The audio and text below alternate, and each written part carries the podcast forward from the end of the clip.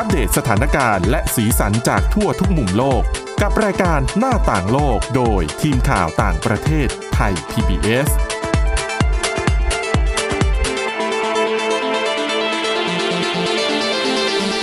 กับต้อนรับคุณผู้ฟังสู่รายการหน้าต่างโลกกับทีมข่าวต่างประเทศไทย PBS นะครับ วันนี้อยู่กับคุณกรีนจิรวัตรมาสุขและผมก้าวพงศธรสุขพงศ์ครับ ก็มาเจอกันในช่วงวิกฤตวิกฤตแบบนี้นะ ช่วงนี้ เรื่องอะไรก็จะเด่นไปไม่สู้กับโควิดหรอก ก็ยังอยู่ที่เรื่องโควิด -19 เป็นหลักนะครับ ว่าวันนี้มีเรื่องน่าสนใจอะไรกันบ้างคุณกรีนมีเรื่องสีสันเบาๆให้ฟังกันด้วยนะครับ เกี่ยวกับเรื่องของคือตอนเนี้ยมันมีเพลงที่มันติดหูอยู่ครับแล้วถ้าเกิดว่ามันติดหูมากๆเนี่ยจะเอามันออกจากหัวยังไงอืมนะแล้วก็มันก็มีเรื่องของ ถ้าเกิดว่าเราทำงาน work from home ครับอยู่บ้านบ่อยๆเนี่ย มันเบื่อมันหมด หมดไฟอืมนะ จะทำยังไง รวมถึงเรื่องของคุณก้าวฮะ ก็เป็นเรื่องที่จีนนะครับ ตอนนี้ขึ้นแท่นเป็นประเทศที่ส่งออกเครื่องมือทางการแพทย์เนี่ย อันดับต้นๆของโลกเลยนะครับครับไปให้ประเทศต่างๆ ที่กำลังประสบปัญหา แต่ทีนี้คำถามตามมาก็คือ เครื่องมือแพทย์ของจีนเนี่ยมีมาตรฐานมากแค่ไหน อันนี้เป็นข้อกังวลของหลาย ๆ ประเทศเหมือนกันอืมครับครับผมอะก็เป็นเรื่องราวสาระที่เราจะนำมาฝากคุณผู้ฟังในวันนี้นะฮะเราไปเริ่มกันที่เรื่องแรก ช่วงเนี้ยสองสามวันเนี้ยมันจะมีเพลงหนึ่งที่ที่ทุกคนก็จะเปิดไปตรงไหนก็เปิดในออฟฟิศเราก็เปิด ที่เป็นเพลงแนะนำตัวเจนขาเจนขาเจนโบนุ่น จริง ๆ เป็นใช่ไหเพมลงฮิตก็เป็นเพลงมานานแล้วแหละเมื่อแต่ว่า10ปีเพิ่งที่มาฮิตแล้วกันช่วงนี้อ่าเออแต่ทีนี้ปุ๊บอยู่ดีๆ มันก็มีแอปพลิเคชันแอปหนึ่งเนี่ย เอาเพลงเนี้ยมาใส่ในในแอปพลิเคชันนี้ แล้วก็มีคนเล่นทำให้มันดังออกมา เพราะว่าท่าทีของการแสดงของคนที่เล่นช่วงอยู่บ้านนะนะเก็บตัวอยู่บ้าน มันก็เลยแบบไม่มีอะไรทำก็เลยมาเล่นแอปพลิเคชันนี้ แล้วท่าทางมันตลกคนก็เลยติดหู แล้วตัวเพลงเองอะมันฟังง่ายครับ มันเป็นการแนะนำตัวของสามคน ทีนี้ปุ๊บ มันก็จะเกิดคำถามว่า ถ้าเกิดว่าคนคนหนึ่งไปฟังเนี่ย เขาก็จะตั้งคำถามว่าพี่คะช่วยหนูที เพลงมันติดอยู่ในหัวหนูหนูเอาออกไม่ได้ อย่างผมเนี่ยฟังสองวันแรกเนี่ย ก็ติดอยู่ในหัวนะครับ ถึงขั้นจะนอนอย่างเงี้ย กำลังจะหลับก็เจนขาเจนขามันมันมันก็ยังก้องอยู่ในหัว ใช่มันเอาออกไปไม่ได้ หลาย ๆ คนก็เชื่อว่านี่คือสถานการณ์ที่กำลังเผชิญอยู่ เวลาเดินไปไหนหรือกำลังจะทำอะไรเพลงนี้ก็จะโผล่ขึ้นมาในหัวนะฮะ แถมบางทีสถานการณ์ก็ไปไกลกว่านั้น ก็คือ เรายังเผลอทำเพลงนั้นออกมาอีกต่างหากครับเห็นไหมอืมคุณมงสถัดก็อย่างเช่นผมเนี่ยเวลาดูซีรีส์สักเรื่องหนึ่งแล้วอ่าเพลงประกอบมันติดหูเนี่ยอืมมันก็จะติด ไปเรื่อยๆนะทำอะไรมันก็จะนึกถึงเพลงเพลงนั้นเหมือนอืกันมอืมทีนี้ปุ๊บมันก็จะเกิดคำถามว่า แล้วเราจะจัดการกับปัญหานี้ยังไงอะครับ เพราะว่ามันลำบากเหมือนกันนะในการใช้ชีวิตเวลาเราเดินไปไหนอะไรยังไงก็แล้วแต่เราก็แบบ มันก็จะมีเสียงเพลงลอยมาอืมจะมีหัวอะไรลอยมา โอเค แล้วก็มันก็มีคนพยายามคิดหาวิธีการต่างๆนะฮะในการแบบช่วยเอาเพลงเหล่านี้มันออก ออกไปจากหัว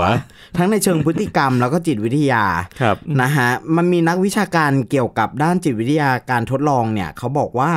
กรณีที่เพลงติดหูมากๆ หรือที่เราเรียกกันว่า earworm อืมนะฮะนั่นจริงๆเราก็ขึ้นอยู่กับปัจจัยหลายอย่างในตัวเรารวมไปถึงช่วงเวลาด้วย เช่น ในเทศกาลที่เรามักจะติดหูกับเพลงเกี่ยวกับคริสต์มาสที่ผ่านมาก็มีงานวิจัยหลายชิ้นนะฮะที่พยายามศึกษาเรื่องนี้แล้วก็หาทางแก้ปัญหาครับ วิธีการที่หนึ่งที่ที่เขายกมาให้เลยเนี่ย ก็คือหนึ่งเรื่องของการเคี้ยวหมากฝรั่งอืม คิดว่าเป็นไปได้ไหมอันนั้นอาจจะช่วยอาการหูอื้อได้มากกว่า เคยมีงานวิจัยครับ บอกว่าระหว่างที่เราเคี้ยวหมากฝรั่งนั้นนะขากรรไกรที่มีส่วนเกี่ยวข้องกับการร้องเพลงครับ จะไปทำอย่างอื่นแทนอืม คือมันไม่ต้องขยับนั่นเอง ซึ่งมันจะส่งผลให้ประสิทธิภาพในการนึกถึงเสียงเพลงจะลดลงครับ ขณะเดียวกันเนี่ยก็มีคำอธิบายด้วยว่า การใช้ปากเคลื่อนไหวเยอะๆเนี่ย ยังเกี่ยวพันกับการทำงานของส่วนหนึ่งในในระบบประสาทอะฮะอืมด้วยพูดพูดกันตรงๆก็คือถ้าเกิดว่าอ่าความจำด้านเพลงเนี่ย มันกระตุ้นขึ้นมาเนี่ย มันก็จะหยุดลง มันก็คือการบล็อกการทำงานของระบบประสาทบางอย่างนั่นเองครับ ครับผม วิธีที่สองเขาแนะนำว่าไหนๆก็หนีมันไม่ได้แล้วเนี่ย ก็ฟังเพลงนั้นแบบเต็มๆไปเลยอืมฟังให้รู้ไปเลย ฟังให้จฟังบจนเอียนไปเลยใช่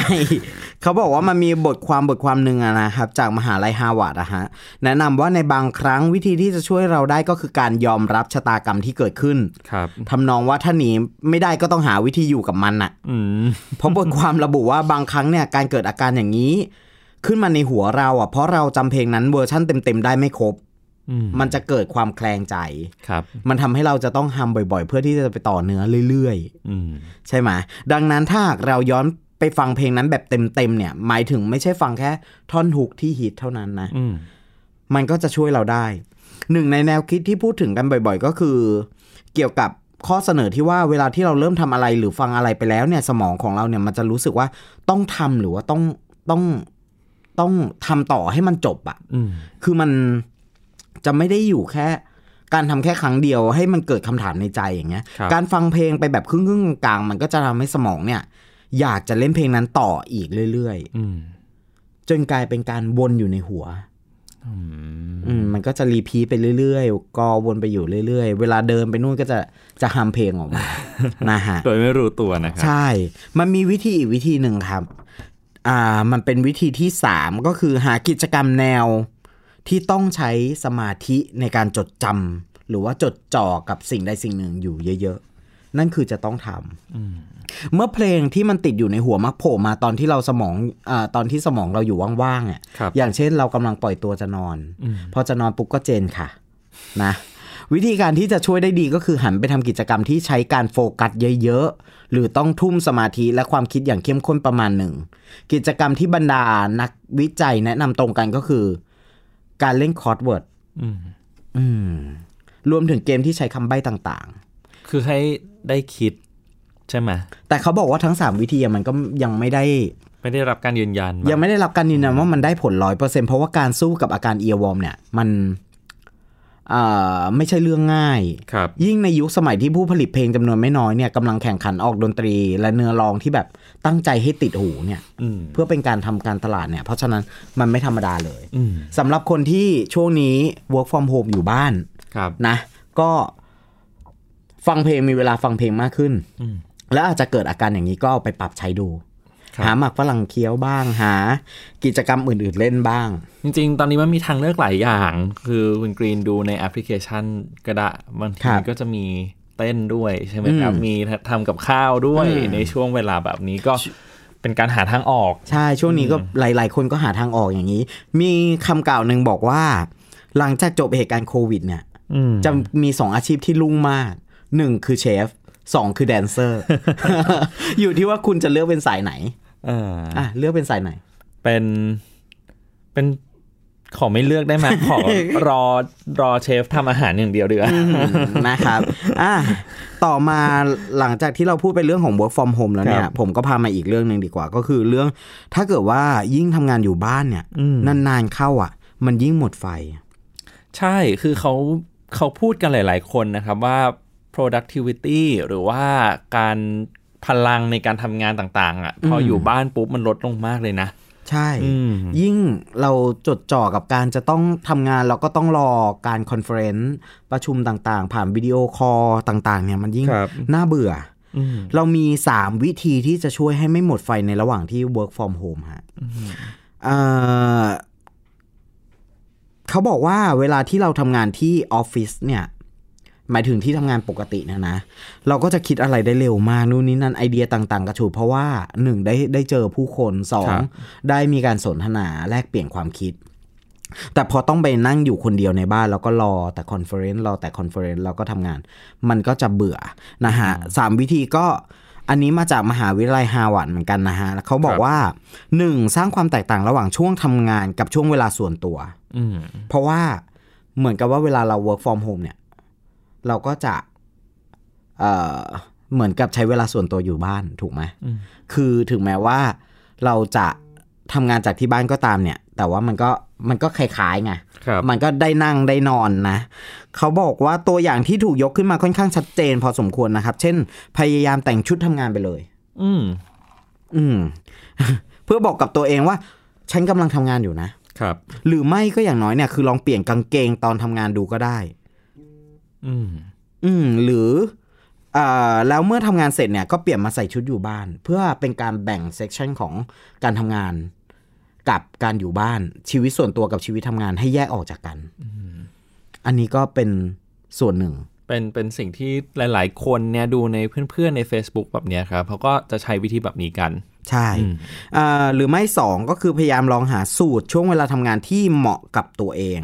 บางครั้งเวลาทำงานที่บ้านอะอ่าจะทำให้เส้นแบ่งระหว่างชีวิตส่วนตัวกับชีวิตที่ต้องสื่อสารกับเพื่อนร่วมงานอ่าร่วมงานเนี่ยมันเบลอลงอ่าข้อแนะนำก็คือพยายามจัดสรรช่วงเวลาของตัวเองให้ดี โดยเฉพาะการไม่ทำให้ชีวิตการทำงานมันกลืนทุกอย่างไปอืมเราก็จะต้องมี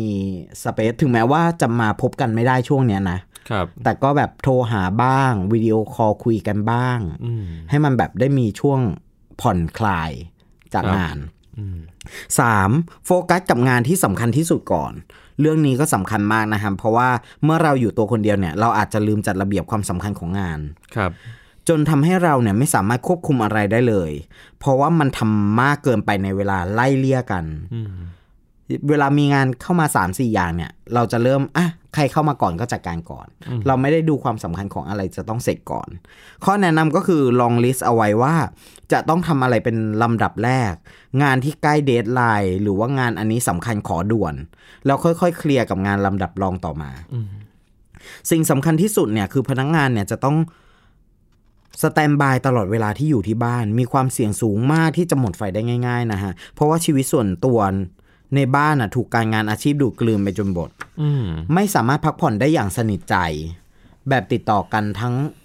การการ work from home แบบติดต่อกันเนี่ยในระยะเวลายาวๆ เนี่ย ต้องค่อยๆ ปรับตัวกันไปลองผิดลองถูกกันไป โดยที่ไม่ลืมว่าเรามีพื้นที่ส่วนตัวที่จะต้องใช้นะ คือมันเหมือนเป็นการทับซ้อนกันระหว่างการทำงานกับการอยู่บ้านเลยนะ การ work from home เนี่ยเพราะว่า ปกติเวลาเรามาทำงานเราจะมีช่วงช่องว่าง ในการเดินทางกลับบ้านบ้าง มันทำให้เปลี่ยนสถานในที่การเดินไปเข้าห้องน้ำใช่เจอผู้คนเราก็พูดคุย แล้วก็ใช่เปลี่ยนบรรยากาศใช่ไหมใช่อืมครับผมอีกเรื่องหนึ่งก่อนไปชวงช่วงที่ 2 นะครับ เรื่องนี้ชวนคุยกันสั้น ๆ นิดนึงเรื่องของจีน คุณกรีนกับคุณผู้ฟังเชื่อไหมว่าตอนนี้เนี่ยจีนขึ้นแท่นเป็นประเทศที่ส่งเครื่องมือทางการแพทย์สูงที่สุดเลยนะ ครับ คือตั้งแต่วันที่ 1 มีนาคมที่ผ่านมาเนี่ยจนถึงณวันเนี้ยเขาส่งเครื่องมือแพทย์ไปแล้วหลายพันล้านชิ้นมากนะครับ ให้แก่กว่า 50 ประเทศทั่วโลก หน้ากากอนามัยเนี่ยสูงที่สุดเกือบ 4,000 ล้านชิ้นอืมอืมมีชุดป้องกันอีกประมาณ 30 กว่าล้านชุด แล้วก็ชุดตรวจโควิด -19 อีกประมาณ 2 ล้านชุดได้นะครับ แล้วก็เครื่องช่วยหายใจประมาณ 16,000 เครื่องครับคือมูลค่าการส่งออกสินค้าเหล่านี้รวมๆแล้วเนี่ย10,000 ล้านหยวน คิดเป็นเงินไทยก็ประมาณ 47,000 ล้านบาทอืมก็สูงเหมือนกันนะครับ แต่ว่าแน่นอนพอส่งไปแบบนี้หลาย ๆ ประเทศเนี่ยก็เริ่มกังวล จริง ๆ เขาก่อนที่จะกังวลเนี่ยเขาไปพบก่อนว่าสินค้า เครื่องมือทางการแพทย์ที่มาจากจีนเนี่ยมันมีปัญหาต่ำกว่ามาตรฐาน ซึ่งที่เจอส่วนใหญ่เนี่ยก็คือหน้ากากอนามัย N95 แล้วก็ชุดตรวจโควิดแบบเร็ว หรือที่คุณผู้ฟังอาจจะคุ้นกันในชื่อว่า rapid test นะครับ คือครับตั้งแต่ช่วงปลายเดือนมีนาคมเนี่ย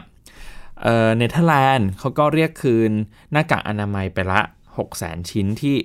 ส่งไปตามโรงพยาบาลต่างๆ หน้ากากอนามัยพวกเนี้ยคือก็เอานำเข้ามาจากจีนเนี่ยแหละครับผมเพราะว่าไปตรวจสอบดูตรวจสอบไปตรวจสอบมา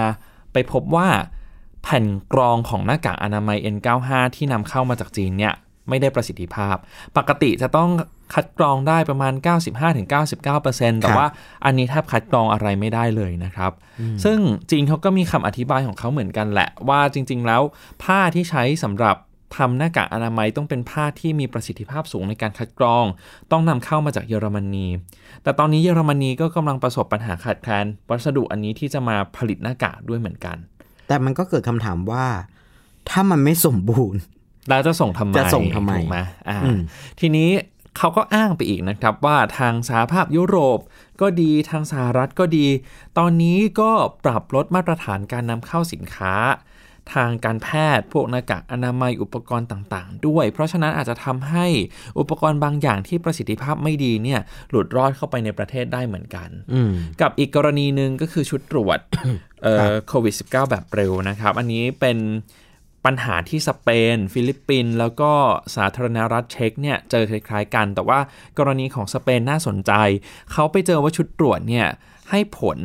แม่นยำต่ำกว่า 30%ก็คือไม่ได้แม่นยำเลยอะคาดเคลื่อนมาก พอนำไปทดสอบในโรงพยาบาลนะครับ ก็เลยส่งชุดตรวจเนี่ยคืนจีนไป ทีนี้จีนก็บอกว่าทางสถานทูตจีนประจำกรุงมาดริดของสเปนนะครับ ก็อธิบายว่าเจ้าชุดตรวจของบริษัท BioEasy เนี่ยที่เป็นคนผลิตชุดตรวจชุดเนี้ยเขาไม่ได้รับใบอนุญาตอย่างเป็นทางการจากจีนนะครับแล้วบริษัท BioEasy ก็ไม่ได้อยู่ในรายชื่อบริษัทที่ผลิตชุดตรวจ ตามข้อตกลงระหว่างสเปนกับจีนด้วยอืมนะครับคำถามก็เกิดขึ้นตามมาแหละว่าอ้าวสเปนรู้แบบนี้แล้วทำไมถึงยังสั่งซื้อชุดตรวจจากบริษัทนี้อยู่ ครับ อืมก็เป็นข้อมูลจากทั้งสองฝั่งที่ ที่นำมาฝากกัน ให้คุณผู้ฟังลองช่างน้ำหนัก ชั่งน้ำหนักดูเหตุผลของทั้งสองฝ่ายนะครับ คือตอนเนี้ยจีนจะทำอะไร จะขยับตัวไปทางครับไหน มันก็ลำบากไปหมด คือถ้าสมมุติให้ส่งเครื่องมือแพทย์แบบนี้ช่วยเหลือแบบนี้ก็จะถูกมองอีกว่า เอ๊ะเป็นการโฆษณาชวนเชื่อหรือเปล่าอืมของพรรคคอมมิวนิสต์จีนนะครับ แต่ถ้าไม่ทำอะไรเลย ในฐานะที่เป็นศูนย์กลางการระบาดมาตั้งแต่ต้นเนี่ยครับก็จะถูกค่อนขอดได้ ว่าไม่คิดจะรับผิดชอบให้เพื่อนร่วมโลกบ้างหน่อยเหรอ เพราะว่าตอนนี้โควิด -19 มันกระจายไปในกว่า 200 พื้นที่ทั่วโลกแล้วแต่นะผมมีความคิดว่าถ้าจะรับผิดชอบอะมันเป็นการดี เป็นการช่วยเหลืออะไรอย่างเงี้ย แต่ว่าของมันก็ต้องได้คุณภาพด้วยหรือเปล่า อ่าใช่อาถ้าพูดแบบนี้เดี๋ยวอาจจะดูโจมตีจีนไปอ่าหน่อยใช่คือขอโทษคือทางกระทรวงการต่างประเทศของเขาเนี่ยก็ ก็บอกมาแล้วแหละ ให้คำมั่นว่าจะครับยกระดับมาตรฐาน การควบคุมการผลิตสินค้า การส่งอืมออกสินค้าไปยังประเทศต่างๆ มากครับขึ้นนะครับคือช่วงเวลาเนี้ยมันเป็นช่วงเวลาทองของจีนด้วย เพราะว่าเมื่อสัปดาห์ที่ผ่านมาสหรัฐเพิ่งหันมาใช้กฎหมาย ฉบับหนึ่งเป็นกฎหมายควบคุมการผลิตในช่วงที่เกิดการระบาดของโควิด -19 นะครับเพื่อเป็นกฎหมายเก่ามากสมัยช่วงสงครามเกาหลี ซึ่งพอหันมาใช้กฎหมายเนี้ยหลาย ๆ คนหลาย ๆ ประเทศก็วิพากษ์วิจารณ์เหมือนกันนะครับครับ เอาละครับ ช่วงแรกหมดเวลาแล้วเดี๋ยวช่วงที่ 2 มาชวนคุยกันเรื่องของพัฒนาการของโรคนะครับ ผมรวบรวมจากวารสารการแพทย์ทั้งฝั่งสหรัฐ แล้วก็ฝั่งของจีนมาฝากคุณผู้ฟังกันครับ หน้าต่างโลกโดยทีมข่าวต่างประเทศไทย PBS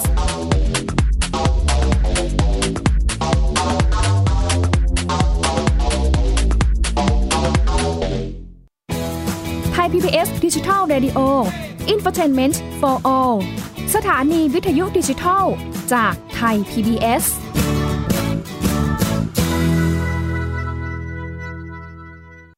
เพียงแค่มีสมาร์ทโฟน ก็ฟังได้ไทย PBS ดิจิทัล Radio สถานีวิทยุดิจิทัล จาก Thai PBS เพิ่มช่องทางง่าย ๆ ให้คุณได้ฟังรายการดีๆ ทั้งสดและย้อนหลังผ่านแอปพลิเคชันไทย PBS Radio หรือ World Wide Web Thai PBS Radio.com Thai PBS Digital Radio Infotainment for all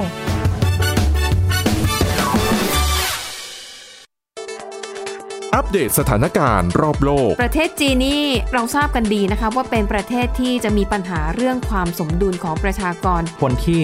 ได้รับความสนใจจากวิกฤตในครั้งเนี้ยก็คือนายกรัฐมนตรีนิวซีแลนด์เรื่องราวสีสันจากต่างแดน ก็มีช่อง YouTube เป็นของตัวเองใช้ชื่อว่าครัวคุณยาย โรงพยาบาลเพื่อดูแลช้างเหล่านี้ที่เมืองมัทุราค่ะที่รัฐอุตตรประเทศ จะมีภารกิจก็คือส่งนักบินอวกาศผู้หญิงล้วนอืมๆออกค่ะไปทำภารกิจ หน้าต่างโลก โดยทีมข่าวต่างประเทศไทย PBS ทุกวันจันทร์ถึงศุกร์ 12 นาฬิกา ทางไทย PBS ดิจิทัล Radio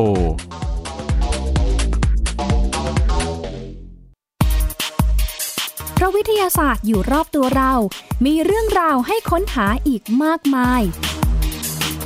เทคโนโลยีใหม่ ๆ เกิดขึ้นรวดเร็ว ทำให้เราต้องก้าวตามให้ทัน อัปเดตเรื่องราวทางวิทยาศาสตร์ เทคโนโลยี และนวัตกรรมที่จะทำให้คุณทันโลก กับรายการ Science and t e c h ทุกวันจันทร์ถึงวันศุกร์ทางไทย PBS Digital Radio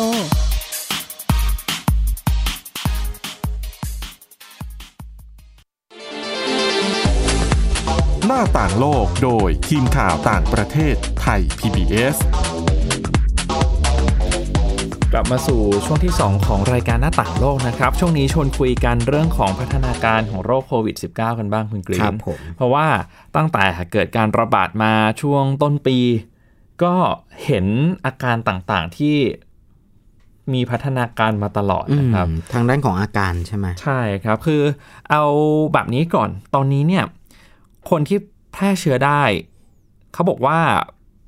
อาจจะแพร่เชื้อโดยผู้ติดเชื้อที่ไม่แสดงอาการนะครับ คือเขาไปพบผู้ติดเชื้อจำนวนมาก ที่ไม่มีอาการป่วยเลย ตลอดเวลาของการติดเชื้อ แล้วทำให้คนคนกลุ่มนี้เนี่ยกลายเป็นพาหะแพร่เชื้อให้แก่ผู้อื่นด้วย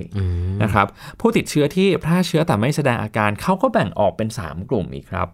กลุ่มแรกก็คือคนที่ติดเชื้อไปแล้ว แต่ยังไม่แสดงอาการ ซึ่งในช่วงที่ยังไม่มีอาการสามารถแพร่เชื้อได้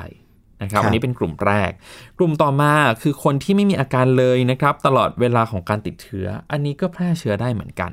ส่วนกลุ่มที่ 3 ก็คือคนที่ติดเชื้อหายดีแล้ว แต่ก็ยังสามารถแพร่เชื้อได้อยู่อืมอันนี้ยังไม่รวมถึงวารสารการแพทย์จีนต่างๆ ที่ตีพิมพ์เอ่องานวิจัยนะครับที่บอกว่าเจ้าเชื้อไวรัสโคโรนาสายพันธุ์ใหม่เนี่ยสามารถลามไปที่อวัยวะต่างๆ ในร่างกายได้ คือคณะแพทย์ของจีนยืนยันว่าเชื้อโควิด -19 เนี่ยสร้างความเสียหายต่อระบบประสาทส่วนกลางได้นะครับ หลังจากไปพบเชื้อไวรัสในน้ำหล่อสมองไขสันหลัง แล้วตัวไวรัสเองเนี่ยก็เข้าสู่สมองได้เหมือนกัน ซึ่งก็จะกระทบต่อก้านสมองส่วนกลาง นอกจากนี้ยังมีรายงานว่าเชื้อนี้สร้างความเสียหายให้อวัยวะหลายส่วนไม่ว่าจะเป็นตับไตแล้วก็หัวใจด้วยครับนอกจากนี้ล่าสุดที่เมื่อไม่นานมานี้นะครับ ที่เราได้ยินกันก็คือส่งผลต่อประสาทรับกลิ่นกับรับรสครับ คือเขาไปพบว่าผู้ติดเชื้อหลาย ๆ คนเนี่ยช่วงที่ อาจจะยังไม่แสดงอาการ มีอาการเหมือนว่าไม่ได้กลิ่น แล้วก็ไม่รับรู้รสของอาหารเวลากินเข้าไปด้วยอืมอืมก็คือพบผู้ติดเชื้อบางคนเนี่ยสูญเสียประสาทการ รับกลิ่น รับรสไปชั่วคราวนะครับ แต่ว่าไม่มีอาการอื่นๆ อาจจะมีอาการไอแห้งบ้าง มีไข้ คล้ายๆกับโรคโควิด -19 ร่วมด้วย อันนี้ก็เป็นอีกกลุ่มหนึ่งที่พบอาการครับควบคู่กันไปนะครับเอ่อแล้วก็ บางคนอาจจะหายแล้ว แล้วก็เป็นซ้ำได้อีก คือพบคนจำนวนมากในหลายประเทศที่เข้ารับการรักษาจนหายดีแล้ว แต่ก็กลับมาเป็นซ้ำอีกนะครับ ซึ่งนักไวรัสวิทยาจากศูนย์เทคโนโลยีชีวภาพของสเปนเนี่ยเชื่อว่าไม่ใช่การติดเชื้อใหม่ แต่ว่าอาจจะเป็นเชื้อไวรัสเดิมเนี่ยที่ฟื้นกลับมาอีกครั้งหนึ่ง เพราะว่าประชากรโดยรวมสามารถสร้างภูมิคุ้มกันต่อไวรัสนี้ แต่ว่าการตอบสนองของระบบภูมิคุ้มกันของคนบางคนก็ยังช้าอยู่นะครับทำให้ไวรัสกลับมาได้อีกครั้งหนึ่งครับ สุดท้ายก็คือเรื่องของสัตว์เลี้ยงอืมแมวที่พบว่าติดเชื้อโควิด -19 จากเจ้าครับของ ที่ติดเชื้ออยู่นะครับ และลามมาถึงเสือด้วย ในสวนสัตว์ที่คาดกันว่า น่าจะติดเชื้อมาจากคนที่ดูแลอืมอืมอันนี้ก็เป็นข้อมูลในข่าวที่เรียบเรียงมาฝากกัน แต่ว่ามันก็มีสิ่งที่น่ารู้เกี่ยวกับไวรัสในวารสารทางการแพทย์ของฝั่งสหรัฐบ้างนะครับครับเป็นเป็นวารสารการแพทย์ New England เอ่อ Journal of Medicine นะครับ คือผมสรุป ง่าย ๆ เลยก็คือเชื้อเนี่ยอยู่ในระบบทางเดินหายใจส่วนต้น ตั้งแต่ครับก่อนที่มีอาการนะครับ บางรายงานบอกว่าตั้งแต่ได้รับเชื้อไป 2 วันแรกอืมอืมและที่สำคัญก็คืออยู่ในช่องปากแล้วก็จมูกมากกว่าเชื้อไวรัสชนิดอื่น ๆ เลยเป็นคำอธิบายได้ว่าทำไมการแพร่กระจายเนี่ยจึงเกิดขึ้นอย่างรวดเร็วในกลุ่มคนไข้ เพราะว่าไอจามเนี่ยพอเชื้อไวรัสมากระจุกตัวอยู่ในปากในจมูกมาก ๆ ก็ทำให้ฝอยละออง กระจายไปสู่คนอื่นได้ครับเหมือนกันนะครับ แล้วก็คนไข้ที่มีไข้และอาการดีขึ้นภายใน 7 วัน ส่วนใหญ่ก็มักจะไม่มีปัญหาอะไร แต่ว่าพวกที่มีไข้หรือว่ามีอาการไอเกิน 7-8 วัน ส่วนใหญ่ส่วนใหญ่ก็จะมีปัญหาปอดอักเสบในวันที่ 9-12 หลังจากวันที่เริ่มมีอาการวันแรกด้วยครับผมอันนี้เป็นข้อมูลทั่ว ๆ ไปเกี่ยวกับพัฒนาการของโรคนะครับ ลักษณะของเชื้อไวรัสโคโรนาสายพันธุ์ใหม่ที่นำมาฝากคุณผู้ฟังกัน ซึ่งถ้าผมเดี๋ยวมันก็จะมีอัปเดตเรื่อยๆ เดี๋ยวก็จะนำมาฝากกันเรื่อยๆ อีกครับนะครับเอาละครับวันนี้หมดเวลาของรายการหน้าต่างโลกแล้วนะครับครับ คุณผู้ฟังสามารถไปติดตามได้ในพอดแคสต์นะครับเซิร์ชว่าหน้าต่างโลกก็สามารถฟังเรื่องราวที่เรานำมาอัปเดตให้คุณผู้ชมฟังในแต่ละสัปดาห์ได้ครับสำหรับวันนี้หมดเวลาแล้วคุณกรีนและผมลาไปก่อนสวัสดีครับ สวัสดีครับ Thai PBS podcast. View the world via the voice.